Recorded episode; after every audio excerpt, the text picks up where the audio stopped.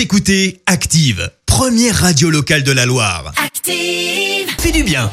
Une bonne nouvelle à l'approche des Jeux Olympiques. Le gouvernement japonais vient de lever l'état d'urgence sanitaire un mois avant le début des JO organisés à Tokyo cet été. Euh, Tokyo et plusieurs autres départements japonais sont soumis depuis fin avril à un régime d'état d'urgence qui consiste principalement à fermer les bars, les restaurants en début de soirée, à leur interdire de vendre de l'alcool.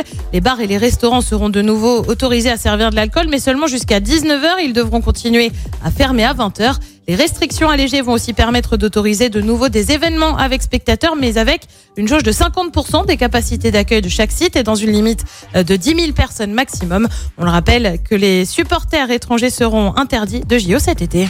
Merci. Vous avez écouté Active Radio, la première radio locale de la Loire. Et vous êtes de plus en plus nombreux à écouter nos podcasts. Nous lisons tous vos avis et consultons chaque note. Active. Retrouvez-nous en direct sur activeradio.com et l'appli Active.